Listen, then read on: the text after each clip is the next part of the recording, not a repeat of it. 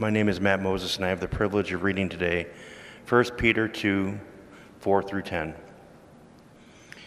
As you come to him, a living stone rejected by men, but in the sight of God chosen and precious, you yourselves, like living stones, are being built up as a spiritual house, to be a holy priesthood, to offer spiritual sacrifices acceptable to God through Jesus Christ.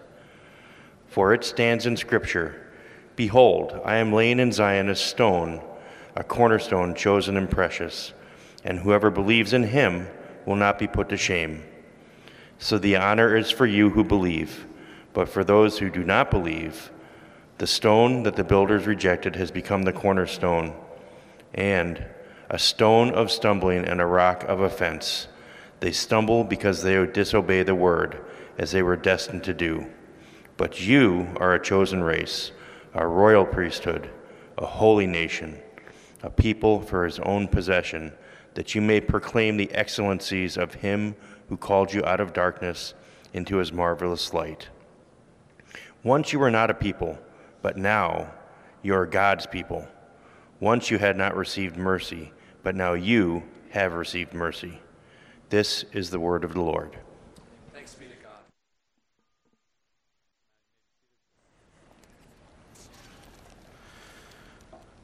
Well, good morning. Good morning.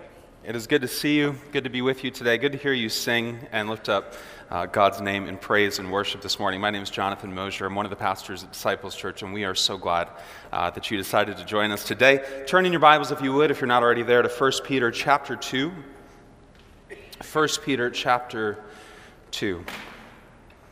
I don't know to what extent you've had opportunity to, to travel overseas in your life. Some of you uh, may not have had that opportunity. Others of you have certainly traveled a whole lot more than I have. But uh, there's a consistent experience that I've had each time that I've been overseas. I was reminded of this this week because it was 12 years ago and 11 years ago um, this week that we went to Italy. Uh, we went twice, two years in a row, and had the opportunity to spend a couple of weeks there working with some churches and uh, leading vacation Bible schools and working with some of the local children um, in English classes really all of it just an opportunity to present the gospel. And, and the, the consistent experience that I've had there uh, overseas is this you, you get a taste of local culture. You, you have all of these unique experiences. In our case, it was dining on canals in Venice and driving through the hills of Tuscany. We walked through the Colosseum. We viewed pieces of art that I'd only ever seen in art books and, and, and, viewed the Sistine Chapel in person. But the interesting thing about traveling outside of the country is that for as fun or as beautiful or amazing or incredible as the sights are, you never really lose sight of the fact that you're a foreigner. You're the one who's out of your normal place. And we really started to feel that toward the end of that trip. I remember, I don't remember which trip it was, but I remember in particular towards the end of the trip going into a shop, and a, shop owner heard Jessica and I talking and called us over, and in very broken English uh, asked where I was from, to which I responded, the United States. To which she rolled her eyes and said, I know that, but where in the United States are you from? It's a little bit of European condescension that we could all probably do without, right? I mean, how am I to know that you can hear the difference between an American accent and a British accent, an Australian accent, but Shortly thereafter, we went to a, restaurant on the suggestion of our host. Uh, it was recommended to us as being the best and most authentic Italian meal in this particular region of Italy. And so, after our host had ordered on our behalf, we discovered that the protein that was going to be served uh, with our pasta wasn't sausage and it wasn't meatballs, but it was horse meat. And I don't know that I've ever been prouder to be an American than in that particular moment. And for as much as we enjoyed every minute of that trip, and we really did, there was something so comforting when the plane finally arrived home in Milwaukee and we drove by a Culver's and a Kopp's and got a cheeseburger and had familiar surroundings and familiar people and familiar sights to see. We felt a sense, a sense of belonging that couldn't be replicated really anywhere else. And as we look at 1 Peter, the indication that we get from the apostle as he writes to us is that for the Christian, the gospel not only provides our sense of identity, but it also provides a sense of belonging. There's a familiarity in the truest sense of that word. And so we're in this series where we've been looking at the effects of the gospel on the Christian life. First, talking about what is the gospel? Who is it for? What is the freedom that it brings? And now we're on our, uh, our third of three weeks where we've been talking about what is it that we're free to? Free to be still, free to rest, free to spend time with our Heavenly Father, free to enjoy and to use the spiritual gifts that He's given each of us within the context of the church, and now, in today's text, free to community. And this is incredibly relevant to us because if you look around at the, the world around us, if you look at what's going on in culture and society more broadly, what you find is that people all around us are desperately seeking for belonging. They want a group with which to identify, they want an identity as part of something bigger than ourselves. And so people seek to find their belonging in their, their racial identity or their sexual identity or their gender identity. They're seeking to find it within their politics or within their activism. But for those who know Jesus Christ, there is a true, deep, God ordained belonging that is far too often taken for granted. I want you to notice first what the foundation is for this new community that, that God draws together through the power of the gospel. Uh, and what is that foundation for that community? He gives it to us in verse 4, and here's what it says A living stone, rejected by men, but in the sight of God, chosen and precious. And what Peter is going to indicate is that the foundation for this new community, for a new people called to God, a new identity, a new sense of belonging one with another, the foundation for all of that is Jesus Christ Himself. As we talked about for the last few weeks, it is, the, it is faith in the life, death, and resurrection of Jesus Christ, the Son of God, that identifies us as Christians. And as we talked about earlier in this series, it is Christ who draws men to himself. We find that same idea here in 1 Peter chapter 2 as well. But the idea is this we don't stumble onto Jesus, we don't even seek him out of our own accord. Apart from his gracious intervention and pursuit of us in our lives, we have no realization that we even need Christ.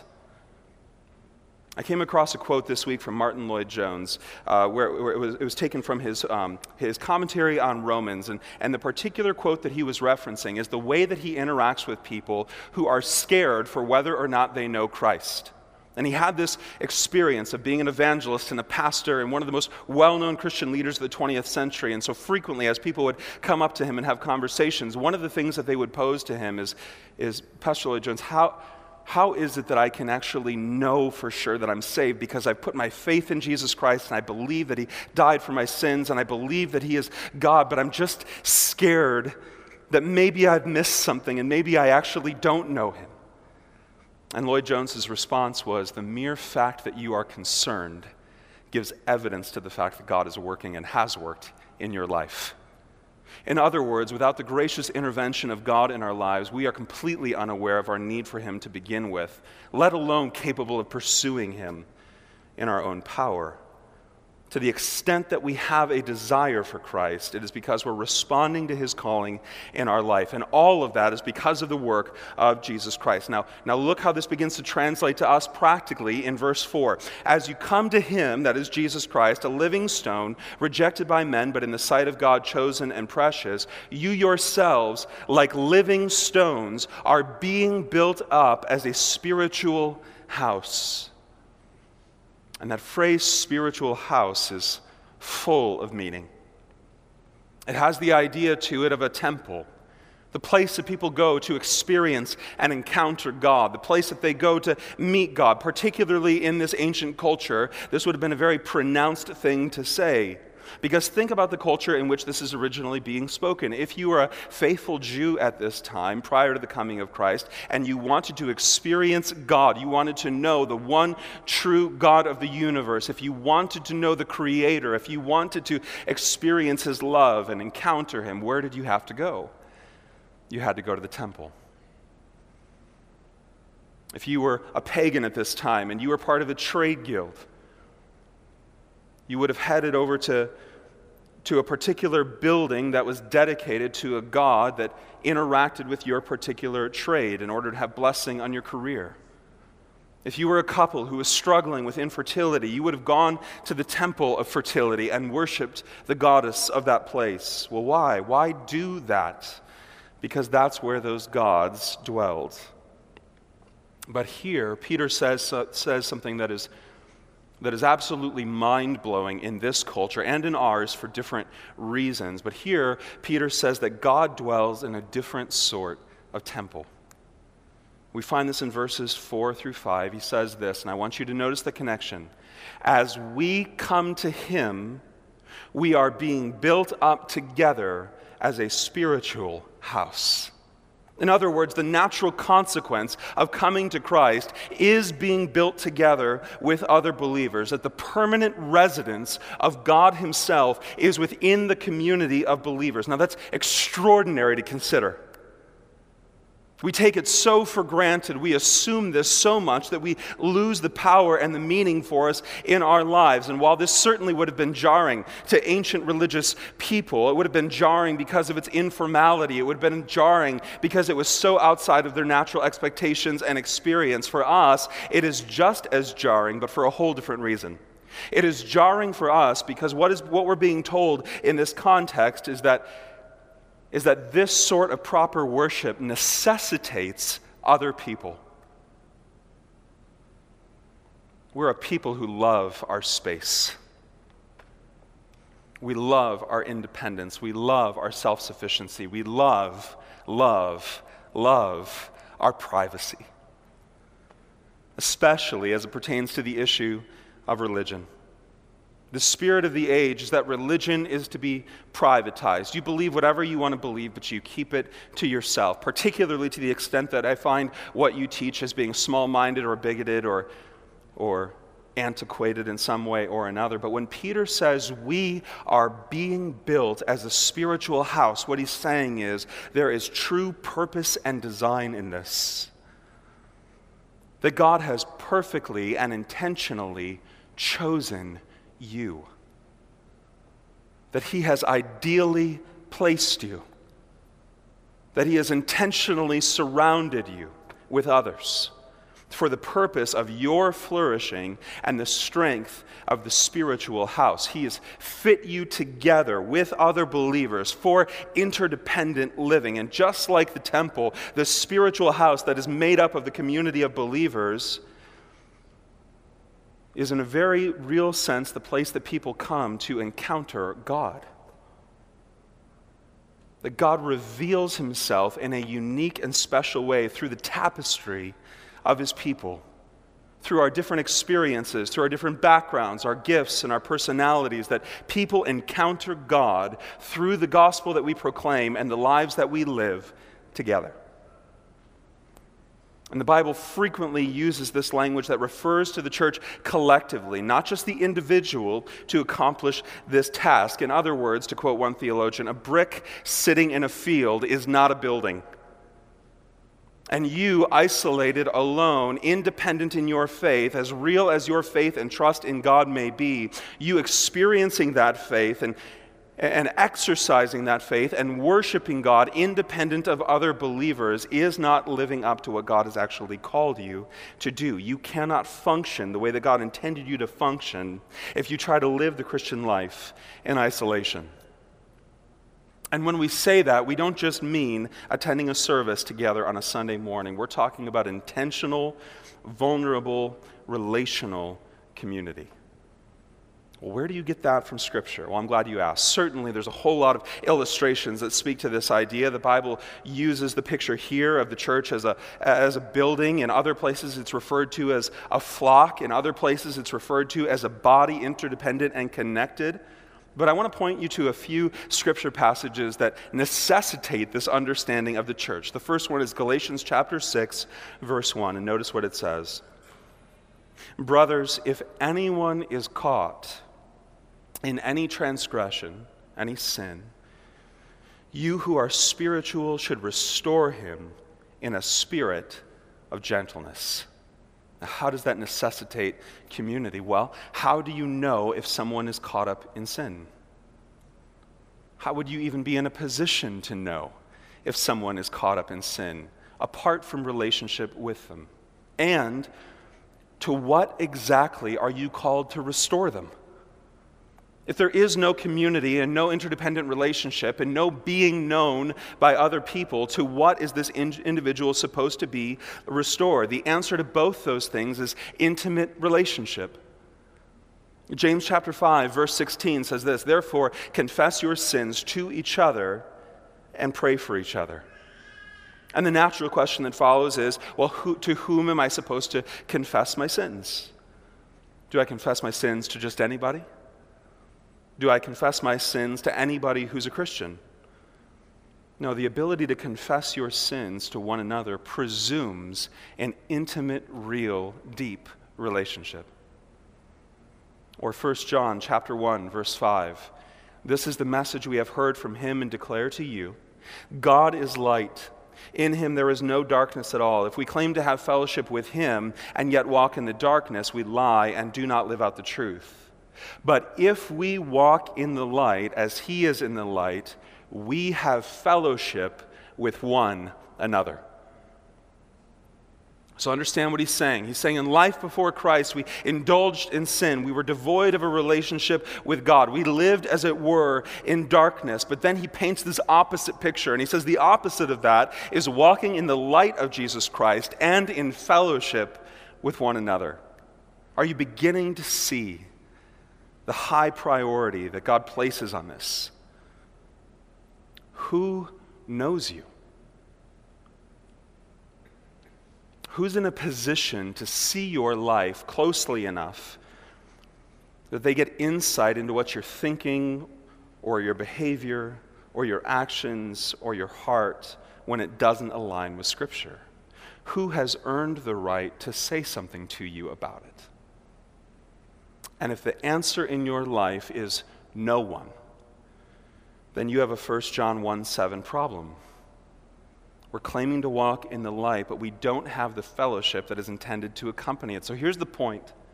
To be born again is not intended to lead you into an individualized spiritual existence. You are born again into a new spiritual family. And so, the diagnostic question for you is this Are you so spiritually, emotionally, relationally plugged into other people's lives that if you stepped out, there would be something missing? Are you so engaged in the lives of other believers, even if that's a small group of believers? Are you so engaged that if you were to step out, your absence would be missed? Your presence, rather, would be missed? And what effect does this loving community ultimately work into our lives? We find the answer in John chapter 17, the high priestly prayer of Jesus Christ. And he says this in verse 22 The glory, Father, that you have given me, I have given to them, that is, my people, the church, that they may be one, even as we are one. I in them, and you in me, that they may become perfectly one. Why? so that the world may know that you sent me and loved them, even as you loved me. The effect of encountering God in this way and engaging in a depth of community and relationship with one another is so profound that it reflects the relationship of the triune Godhead. Do you see that in the high priestly prayer? That Jesus' expectation and hope and prayer for the church is that a unity so defines them that it is reflective of his unity with the Father. And when the world sees that unity, they know that Jesus is actually God, according to this prayer, and that that God loves people like them. When you begin to see people who otherwise have no reason to interact, begin to know each other and love each other and serve each other, you take note.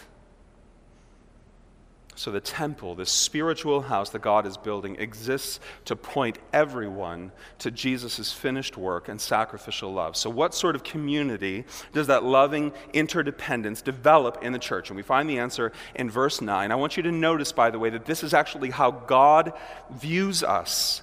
It's his perspective of his people collectively and a charge to us individually as members of that people. Here's what he says in verse 9 You are a chosen race, a royal priesthood, a holy nation a people for his own possession.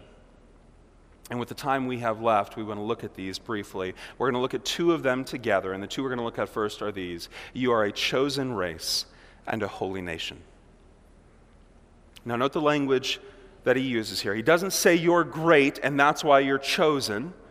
He's not saying that you're so good that God couldn't pass you up. He's saying you've been chosen by no merit of your own, and you have been brought into a new race, so that we could say with the Apostle Paul, Far be it from me to boast, except in the cross of our Lord Jesus Christ. Because how can I boast in something that I didn't do?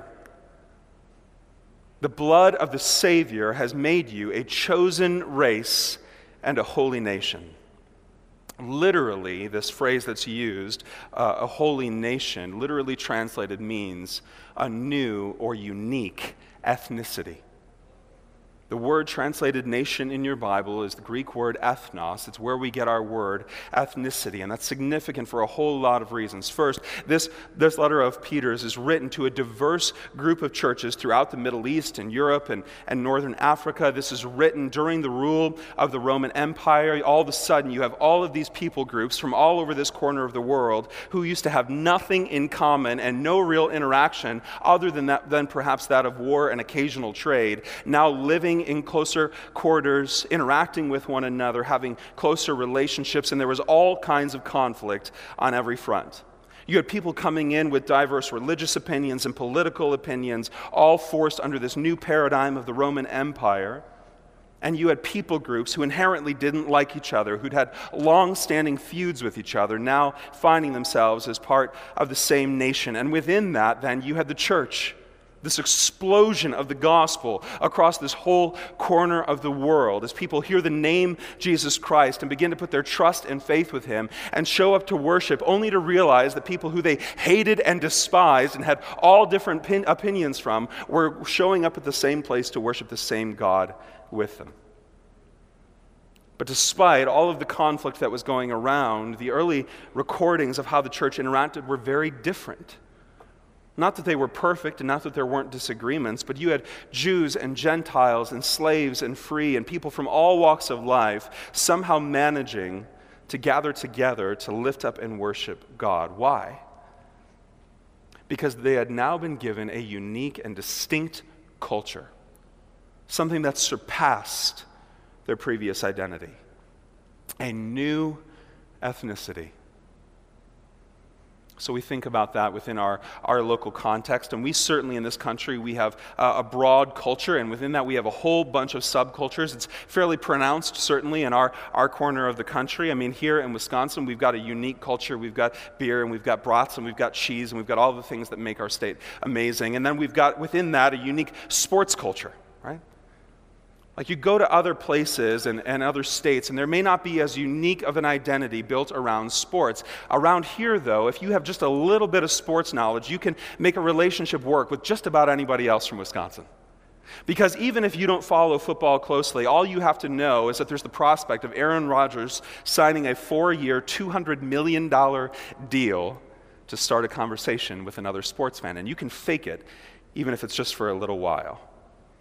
And even if you didn't know that that was happening, and I suppose it's possible that you didn't, even if you didn't know that that was happening, here's the one thing that we all know we hate Chicago sports. And you just start there, right? We can all, can all agree on that. We can all agree that nothing good comes from Chicago. Well, what potentially changes that relationship? A new culture.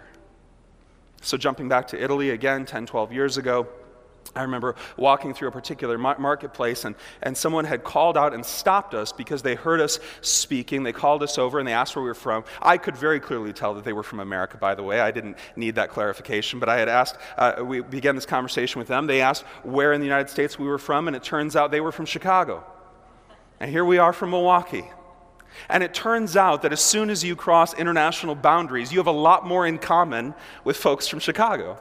Because all of a sudden we're talking about all these things we have in common. There's all of these uh, common opinions and all these common experiences. We had a sense of, of camaraderie and commonality with someone from Chicago in that, in that little market in Italy that I did not have with those who were national Italians. See, your Christianity does not just give you a new team to root for.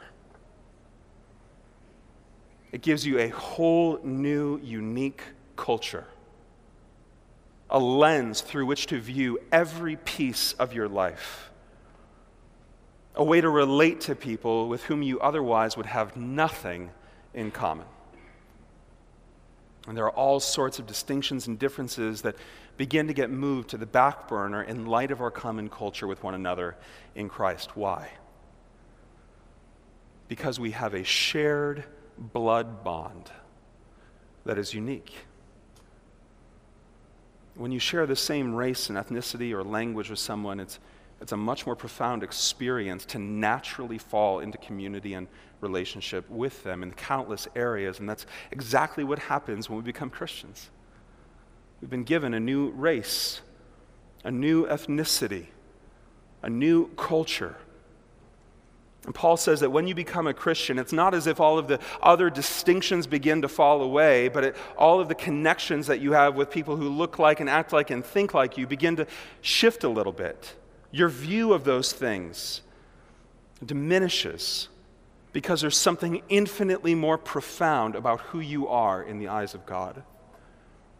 And Jesus has the unique ability to take people who had hatred towards one another and he unites them into a new humanity. But notice, Peter doesn't stop there. He says, Not only are you a, a new nation, not only are you a, a holy people, but then he goes on to say this you are a royal priesthood. Now, if I'm honest with you, as I was looking at it this week, I realized that this phrase is so loaded with meaning that it could stand alone as its own sermon. But let's just consider a couple brief things about this idea. The most the most maybe important th- thing that isn't necessarily obvious to us about this is that royalty and priesthood were two stations that were nearly always kept apart. The priests in Israel at this time were to represent the people before God. They were essentially intended to be servants. They were to, they were to carry out the, the temple sacrifices. They were to care for the poor and the needy. They were to attend the sick. They were to minister to those those that worshiped God. And royalty didn't do any of that. Royalty stood in a position to, to be above the people, to declare how things were going to be, to make broad declarations. But in Jesus, we have a whole new paradigm for how to understand these roles because Jesus is the divine king who condescended to be our priest the king, the creator, the one who, de- who decrees and declares, became our intercessor. And he did so through a life of humility and service.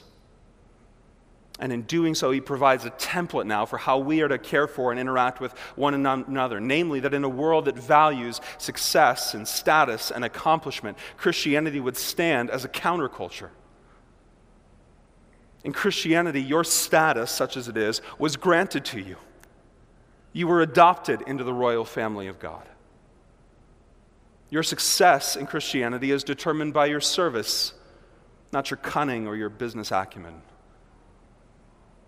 And you claim no accomplishment of your own, claiming instead what Jesus accomplished on your behalf. But now, says Peter, we have been made into a royal priesthood. That God actually views us this way. That in the church of God, made up of the people of God, in which God dwells himself, we are now free to go to God. We all, every one who knows Jesus, are priests He continues and he says, finally, a people for his own possession. And that phrase may be translated in different ways depending on the particular translation of the Bible that you have. But here's, here's another way to think about it a people whom God values. And that's an important thing for us because our tendency our tendency can be to focus so much on our own fallenness and so much on our own difficulties and so much on our own struggles that we forget how it is that God views us in His perfect sight. That when he sees us, he views us as forgiven and redeemed and loved and perfect because of Jesus Christ. So much so that he finds us valuable. I wonder how often we actually stop to think about the, the implications of that. That God doesn't merely put up with us, He doesn't just make, make it so that things are okay between us, but He actually values us. He views us as His possession, He views us as a prize, He views us as a joy, as the object of His affection and love. A people so valuable that Jesus Christ Himself came to die for us. And Jesus' blood has infinite worth and yet he pours it out for you and for me and for us. Now, why is all of this done? To what end are all of these things true of us? Verse 9. That you may proclaim the excellencies of him who called you out of darkness into his marvelous light. To make much of this God, to make much of His grace, to make much of His love. For once you were not a people, but now you are God's people. Once you had not received mercy, but now you have received mercy. And in the forming of a new people, a holy nation, a royal priesthood, we have experienced the transcendent in the ordinary. It is a miraculous thing to be able to have a family formed of strangers. And that's exactly what we've been given. And I think this whole perspective of identity is so helpful for us, not only recognizing our unique individual identity in Christ, but the identity and the sense of belonging that He's given to us together.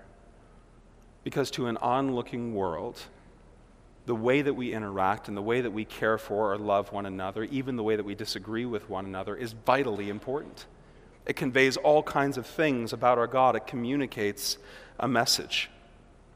And we can think of famous quotes from famous people. Maybe the most famous criticism of Christianity comes from Gandhi, who said, I like your Christ. I do not like your Christians. Your Christians are so unlike your Christ. Now, that sounds pious to us. And certainly we want to strive to reflect our Savior in our lives, but here's what the Mahatma missed in his assessment. By necessity, to be a Christian is to admit your inability to live the life that Jesus lived. In other words, as a Christian, my life will often look like someone who needs Jesus because that's exactly what I am. I think the better assessment of the church, the more accurate description of the church, and the, the more helpful criticism of the church comes from C.H. Spurgeon. Spurgeon, in a sermon given to his congregation in London, said this He said, Give yourself to the church. And remember, by the way, that when we say church here, we're talking about the, the people, the body of Christ. Give yourself to the church. You that are members of the church have not found it perfect. And I hope that you feel almost glad that you have not. If I had never joined a church till I had found one that was perfect, I would have never joined one at all. And the moment I did join it, if I had found one, I should have spoiled it, for it would not have been a perfect church after I had become a member of it. Still, imperfect as it is, it is the dearest place on earth to us. Spurgeon continues The church is faulty, but that is no excuse for your not joining it if you are the Lord's. Nor need your own faults keep you back, for the church is not an institution for perfect people, but a sanctuary for sinners saved by grace, who, though they are saved, are still sinners and need all the help they can derive from the sympathy and guidance of their fellow believers. The church is the nursery for God's weak children, where they are nourished and grow strong. It is the fold for Christ's sheep, the home for Christ's family. And so here's our encouragement for you today. Would you take time, not only in this morning, but throughout the course of this week, to consider how this calling of God on your life ought lead you to interact with other believers? Has your faith become so privatized and so hidden and so separate and divorced from your relationship with other believers that all of this sounds foreign to your experience? What would it look like to honestly assess how you're doing in internalizing these principles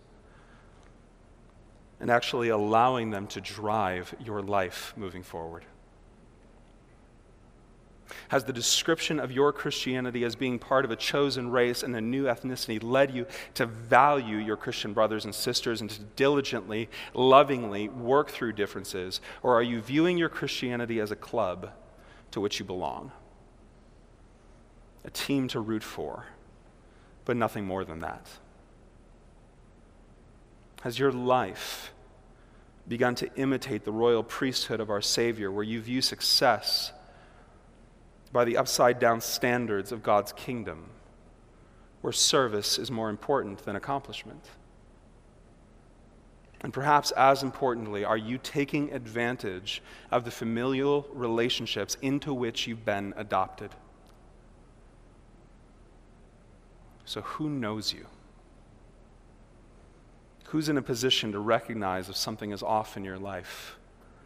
Who has permission to challenge you on how you're thinking or believing or acting? And if the answer, again, is no one, are you willing to consider that you are not functioning in that spiritual house, brick upon brick, the way that God is constructing and the way that He intended? So here's the invitation stop this week and consider who God might have you begin to pursue that relationship with, understanding that this takes time that you don't get together once and instantly become best friends, most likely. What does it look like to open up your home? To get together with someone for coffee or to go out for a meal and to ask these simple questions that you've heard us share before. What's been going well for you lately? Tell me what's good in your life. What do you have to be thankful for? What can we celebrate together? Secondly, what's been hard for you lately? What's been a challenge? Maybe that's your family, maybe it's your spiritual life, maybe it's your job, maybe it's relationships. What's been difficult for you? And third, how can I be praying for you? And then pray together. And what's beautiful and incredible about that experience is that those questions, when asked sincerely and responded to honestly, can open up a world of relationship that you may never have experienced before. And listen, I understand that there are most likely some, if not many, in this room who are shy or scared or hesitant for whatever reason. Either because it's your personality or because you've been hurt in relationships before or because you have a lack of trust for other people. But here's, here's what we're asking, and I think we can make this call biblically. Would you be brave? Would you be brave in trusting that God intends this sort of relationship for your good and for your benefit? That He has given you a people to bless you, to walk with you, to love you. And so, what we're going to do at this time is close in prayer. And then we're going to go to a time of silence as we have each week. And for those few minutes of silence, what we're asking is that you once again spend time with your Heavenly Father. To enjoy His presence, to consider the way that He views you according to His Word, so that you can faithfully, honestly, obediently respond to what it is that He may be calling you into. Let's pray together. Lord Jesus, God, we thank you for your love for us. We thank you that you've given us a body to which to belong. We thank you that you did not save us just to leave us alone and by ourselves to figure things out, but that you intended us to walk arm in arm, brick upon brick, with other brothers and sisters in Christ who, yes, though imperfect, reveal and prayerfully are relying upon the perfect life of Jesus Christ for their hope and their dependency, trusting that the Holy Spirit will grow them in maturity and in discipleship one with another. God, help us not to shrink back with these, from these things. Help us not to leave passages like this unchanged, to blow this off as one more thing to do that we'll never get around to doing, but seeing in it something that is infinitely valuable because that's how you view us, and that's how you've intended us to function with one another. So we'll trust you to do in our midst what only you can do, and pray, God, that we would be bold and brave in pursuing the things that you've promised are for our good and for our blessing. And it's in your beautiful name that we pray. Amen.